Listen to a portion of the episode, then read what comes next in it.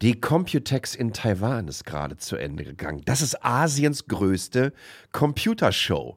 Ich war zum ersten Mal 2002 da und nach fünf Jahren war ich jetzt wieder vor Ort. Meine Hausmesse und ich habe für euch die Highlights. Und das wird sehr einseitig, aber spannend. Bleibt dran.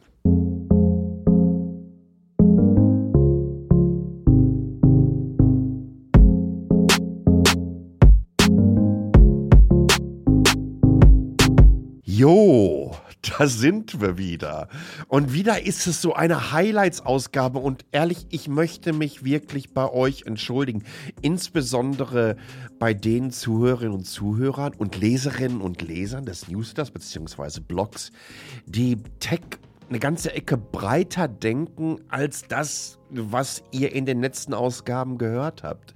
Denn es wird natürlich ein bisschen geekig. Wenn du über die neuesten Entwicklungen von Developer Conferences redest, dann ist das vielleicht nicht unbedingt immer so leicht verdaulich. Ich versuche euch aber Big Picture zu geben. Also mich nicht zu sehr in Details zu verlieren, wobei wir, glaube ich, hier und da heute ein paar solche Dinge haben werden, sondern euch zu erklären, was das für uns bedeutet und wohin die Richtung geht. Und gerade so zwischen April, Mai und Juni habt ihr nun mal die ganzen Dicken, die aufschlagen. Also ist es ein Microsoft, ist es ein Google, ist es ein Apple? Und wir haben auch die Computex. Meine Hausmesse vor Ort hier in Taipei. 2002 war ich zum ersten Mal da. Meine erste öffentliche Rede übrigens damals. Da habe ich über Reverse Engineering von Grafikkartentreiber für interne GPUs gesprochen auf dem Linux-System. Super spannend. Ich habe die ganze Nacht vorher nicht gepennt. Meine Güte, nee. Und dann auch noch im Angelsächsischen vor 500 Journalistinnen auf so einer Entwicklerkonferenz hier vor Ort. Ja, irgendwie habe ich es ja überlebt. Ist ja doch noch was aus dem Jungen geworden, hätte meine Oma gesagt. Also die Computex war jetzt wieder da und zum ersten Mal habe ich sie selber wieder so erlebt. Ich glaube 2017 oder 2018 habe ich mal ein bisschen ähm, über die Zukunft der Mobilität gesprochen, vor Ort auf der Konferenz. Aber auf dem Showfonds an sich war ich da überhaupt nicht mehr. Und über den reden wir jetzt, denn im Grunde genommen war es eine Jensen Wang Show. Wer ist Jensen Wang? Jensen Wang ist der Gründer von Nvidia. Nvidia kennen die meisten von euch aus dem Grafikkartensektor. Die haben irgendwie so, ich meine, Ende der 90er ihre erste GPU und Grafikkarte dann auch entsprechend vorgestellt. Aber Nvidia ist auch die Company, die gerade eine äh, Billion US-Dollar Marktkapitalisierung geschafft hat. Ich glaube, erst die siebte oder achte Firma überhaupt weltweit. Woran liegt das? AI, AI und noch ein bisschen AI. Ai, ai, ai, ja. Denn Nvidia schafft Infrastruktur. Nvidia schafft die Prozessoren, die Chips, die SoCs, die GPUs, die die Serverfarmen antreiben, damit diese Large Language Modelle die wir alle von ChatGPT und von Google Bart kennen, die natürlich auch bei Text-to-Image wie DALL-E, Stable Diffusion, Midjourney und Co. ablaufen, die das alles antreiben. Und das machen sie in einer Art und Weise, dass einem wirklich schwindelig wird. Und da kommen wir noch gleich drauf, denn ich glaube, auch PR-technisch war das eine wirkliche Rockstar-Nummer. Äh, denn der Jensen Wang hat wenige Tage bevor er oder bevor die Company so viel wert war, ähm, hat ja eine Rede von Absolventin einer Hochschule gehalten. Und nicht in Stanford, nicht in Berkeley oder Harvard, hier an der National Taiwan University in Taipei. Und das ist, glaube ich, auch eine Form der Wertschätzung gegenüber seinen Wurzeln, gegenüber diesem Land, aus dem er kommt, und dieses Land, was natürlich ihn auch inspiriert hat mit der Industrie, die es geschaffen hat, aber dass er ganz genauso inspiriert. Und ja, wo setzt er besser den Hebel an als bei den Absolventinnen einer Hochschule? Und da hat er wirklich eine sehr, sehr begeisternde Rede gehalten. Die habe ich auch im Artikel drin. Und dann haben wir irgendwie noch ein Foto auf Social Media gesehen, wie er über einen der typischen Taipei-Nachtmärkte äh, geschlendert ist. Jetzt weiß ich nicht, ob er sich Stinky Tofu da geholt hat oder so, aber in seiner typischen Lederjacke war er unterwegs, jetzt ohne großartig Stuff, aber ich, mein Gott, das ist natürlich smart über die PR. Ähm, ich würde nicht sagen gestaged, aber sagen wir mal so dokumentiert.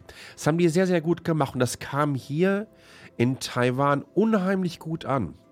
Manchmal sagen solche Bilder mehr als tausend Worte. Manchmal zeigt es, ähm, wenn du die Kultur eines Landes, aus dem du eigentlich kommst, nicht ganz vergessen hast, sondern im Gegenteil den Menschen zeigst, dass du immer noch Teil davon bist. Ja, und dann hat er seine fast zweistündige Keynote gehalten. Und ey, der aufgefahren. Ähm, was für mich erstmal rein optisch, und das Video habe ich euch auch in den Artikel rein äh, verlinkt, optisch am aufregendsten war, ähm, war die sogenannte oder ACE. ACE, ACE steht für Avatar Clown Engine. Was macht die Geschichte? Die packt ein Avatar auf eine AI und die kann zum Beispiel eure Sprache verstehen. Als Demo haben sie einfach ein Spiel gezeigt, wo jemand in so einen Diner reingekommen ist, in so ein Cyberpunk-futuristisch-mäßiges und dann über die Spracheingabe mit diesem Avatar, mit diesem Non-Player-Charakter gesprochen hat. Und der hat nicht nur Sprache verstanden, sondern konnte Kontext verstehen und basierend auf den Informationen, den die AI an diesen Avatar gefüttert hat, hat er geantwortet. Übrigens auch die ganzen Animationen liefen über die AI ab. Das heißt also, für die Spiele der Zukunft könnte das bedeuten, dass wir alle sehr individuelle Erlebnisse haben in diesem Spiel, weil wir einfach andere Fragen stellen werden. Und sehr individuell werden dann diese Non-Player-Charakter mit uns interagieren sensationell.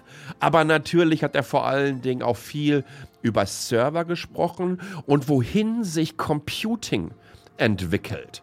Und da hat er viel über Accelerated Computing gesprochen. Und das größte Statement war natürlich, we have now reached the tipping point of a new computing era. Und damit meint er einfach dieses Accelerated Computing, indem er so diverse Graphen gezeigt hat. Und ich habe mal vor boah, sieben Jahren mein letztes Interview mit Jensen gemacht und habe ihn angesprochen auf Moore's Law und wann denn das Wang Law kommt, weil diese Verdopplungsgeschichte äh, einfach nicht mehr da ist, sondern im Gegenteil, wir sind in Potenzen unterwegs beziehungsweise, ich will nicht unbedingt sagen Potenzen, aber weitaus schneller unterwegs als diese Verdopplungsnummer. Äh, Wenn ihr euch vorstellt, ähm, wenn ihr vor nicht allzu langer Zeit 10 Millionen Dollar in ein Rechenzentrum investiert hat, um so ein Large Language Modell laufen zu lassen und habt das investiert in 960, davon hat er gesprochen, Servern, die auf CPUs basieren. Und die knusperten sich lecker durch 11 Gigawattstunden durch Strom, um eins von diesen Large Language Modellen zu trainieren. Dann kannst du heute mit dem gleichen Geld 48 GPU-basierte Server kaufen, die nur ein Drittel dieser Energie verbrauchen, aber 44 dieser Large Language Modelle betreiben können. Es ist wirklich abgefahren. Und deswegen spricht er auch davon, dass Accelerated Computing ist Sustainable Computing. Und äh, davon war ich mit am beeindruckendsten. Wir müssen natürlich uns anschauen, äh, inwiefern wir unsere Rechenzentren äh, Zentren as soon as possible dann entsprechend upgrade. Nvidia möchte natürlich das gerne dass sofort passiert. Hat er unter anderem auch gesagt. For all these years I come to Taiwan and you guys were trying to sell me something. Da sprach er dann einfach vor den entsprechenden äh, Anbietern vor Ort. Now I'm here to sell you something. And the more you buy, the more you save. Es war wirklich ein Sales Pitch vom Feinsten. Was er auch gesagt hat, um, anything that has structure, we can learn that language. Und erklärte dann, we can now apply computer science to so many fields that were impossible before. Hätten wir darüber vor zwei Jahren gesprochen, hätten uns viele für verrückt erklärt. Und jetzt ist es auf einmal da. Und da hat er wirklich diverse Demos. Bitte guckt euch, gönnt euch diese zwei Stunden Lebenszeit und schaut euch diese Keynote an, wie immer frei vom Jensen. Und wie immer mit einem technischen Background-Wissen, ähm, was du auf der Executive-Ebene mit der Lupe suchst. Na, ich würde sagen, da holen wir das Mikroskop für auch. Und das war das Elektromikroskop für raus suchen kannst. Also über Ace habe ich schon gesprochen. Äh, Grace Hopper wurde vorgestellt. Grace Hopper ist der neue Superchip ähm, von Nvidia als eine ARM-basierte Nvidia Grace CPU und ähm, Nvidias Hopper H100 Tensor Core based GPU. Und ähm, das kann man dann in 72 Core ARM-based CPUs mit 96 GB Memory und 506,5 Terabyte Graphics Memory zusammenbasteln. Und die diversen Hersteller auf dem Showfloor haben die Kisten da stehen gehabt. Und also wirklich so Supercomputer gebaut. Es ist unfassbar wirklich unfassbar, was da auf uns zukommt. Und übrigens, das ist ganz, ganz wichtig zu verstehen, weil während der Corona-Zeit haben die Acers, die Asus, die MSI, die Gigabytes dieser Welt viel an PC-Komponenten an uns verkauft. Wir hatten mehr Geld zur Verfügung, wir mussten remote unterwegs sein. Aber die Lebenszyklen dieser Komponenten sind einfach entsprechend lang. Und jetzt muss man sich überlegen, was kommt als nächstes? Ja, wo kann ich meine Umsätze generieren? Und das habt ihr wirklich gesehen. Ähm, die Serverlösungen, die vorgestellt wurden, das war schon wirklich mächtig. Parallel dazu aber auch, und damit kommen wir endlich mal von dem Nvidia-Ross runter, nach wie vor, ich bleibe dabei, es war eine Nvidia-Show. Ne? Also auch die Announcements mit MediaTek.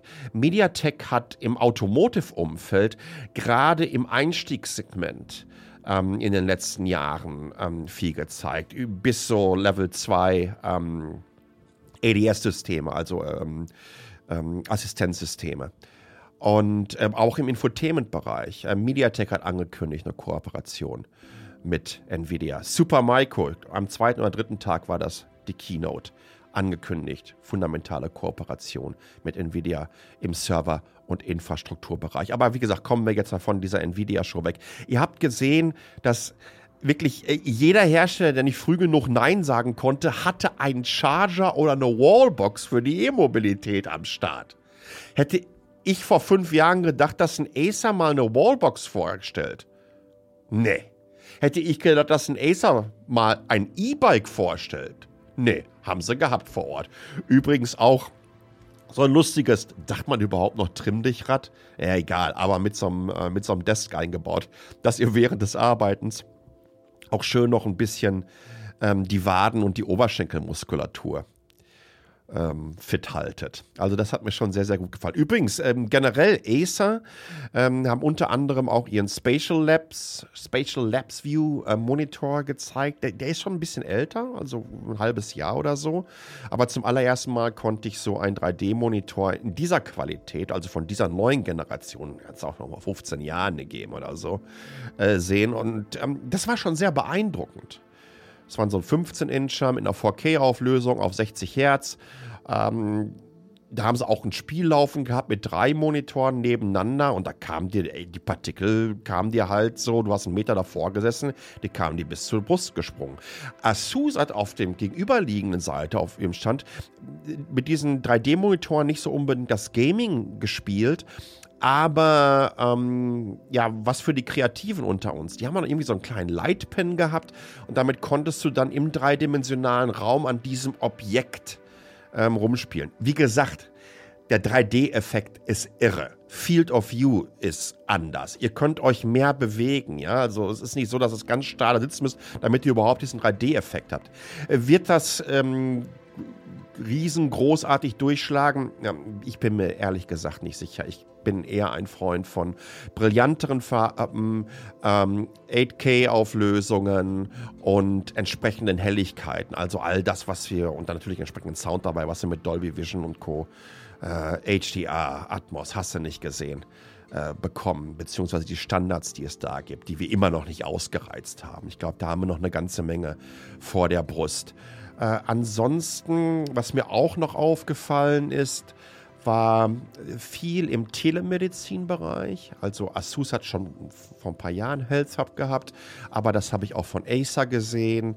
Ich habe so Water Purifier gesehen von Asus.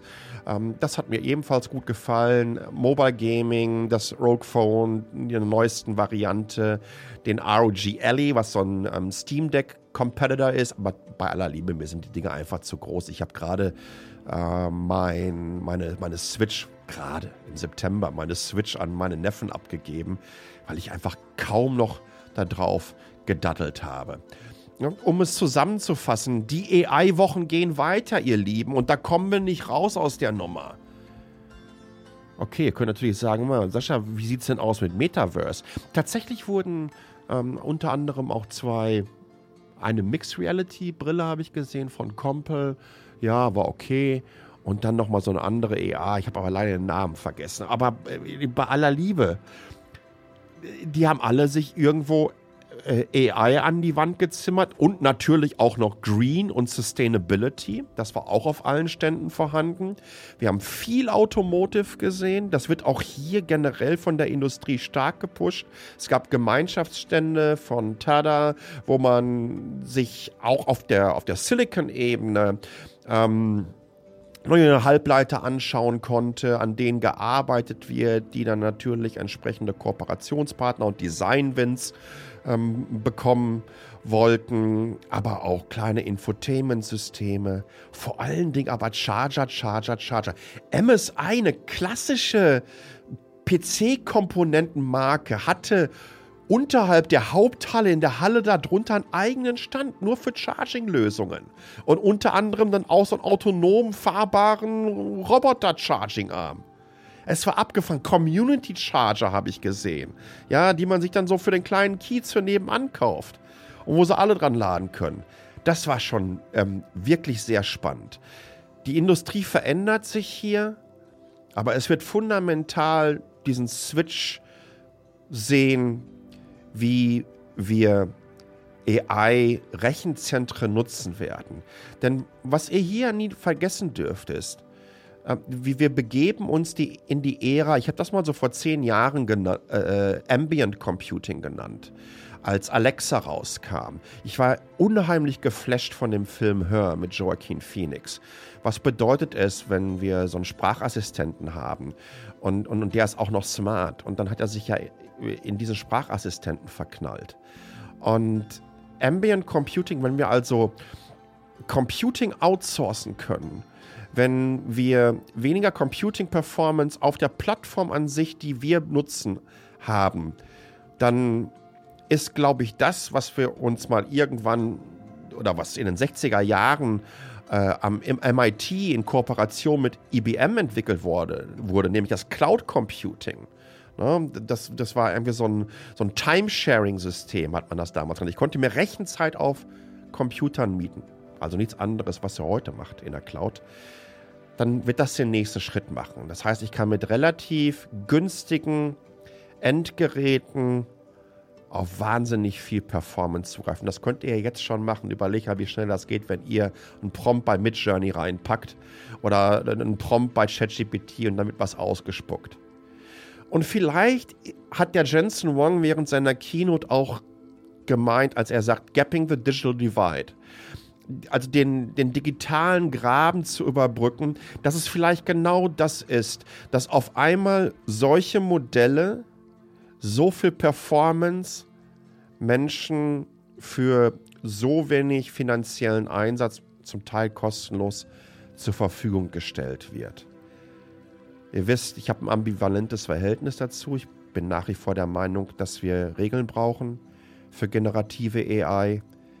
Ich bin aber genauso davon überzeugt, dass es die Art und Weise, wie wir Computer nutzen werden, wie unsere Vorstellungen, die Bilder bei uns im Kopf, das, das klassische, ja, vielleicht sind das auch so ähm, die Fahrräder für den Kopf, die mal Steve Jobs, ähm, ich glaube, es war ein Apple II, den er so genannt hat. Wir bauen, wir bauen Fahrräder für den Kopf. Ja, aber vielleicht sind es die Windmühlen, die unseren Kopf antreiben. Dass all das, was zwischen unseren Ohren abläuft, wo viele Menschen aber überhaupt nicht die Möglichkeiten haben, weil sie vielleicht nicht coden können, weil sie vielleicht nicht die Photoshop-Expertinnen sind, das auf einmal umsetzen können.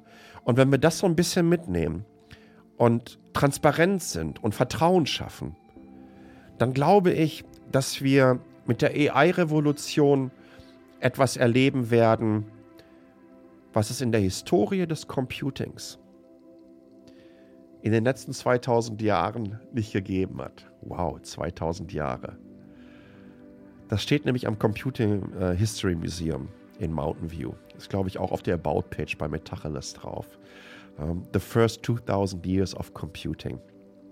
Sowas haben wir noch nicht erlebt. Und deswegen freue ich mich natürlich drauf, wenn wir die Möglichkeit dazu haben. Wie seht ihr das? Ähm, seid ihr da eher kritisch unterwegs? Ich freue mich auf euer Feedback. t.ly slash hallo, t.ly slash hallo. Und sorry, in wenigen Tagen kommt die nächste Ausgabe. Apple WWDC steht vor der Tür und wir wollen natürlich alle wissen, ob die Apple-Brille kommt und wie sie aussieht. In diesem Sinne, ich freue mich, wenn ihr mir eine Bewertung da lasst auf Apple oder auf Spotify. Hoffe, ich habe euch nicht zu sehr gelangweilt mit den hinten heraus dann durchaus emotional schwurbeligen, pseudophilosophischen Statements. Und ähm, ja, ihr bleibt weiter, weiterhin dabei. Und jetzt nehme ich hier äh, die Maus in die Hand, drücke Stopp und nach dieser Aufnahme fliege nach Deutschland nach neun Monaten. In diesem Sinne, bleibt gesund. Ich freue mich auf euch. Ciao.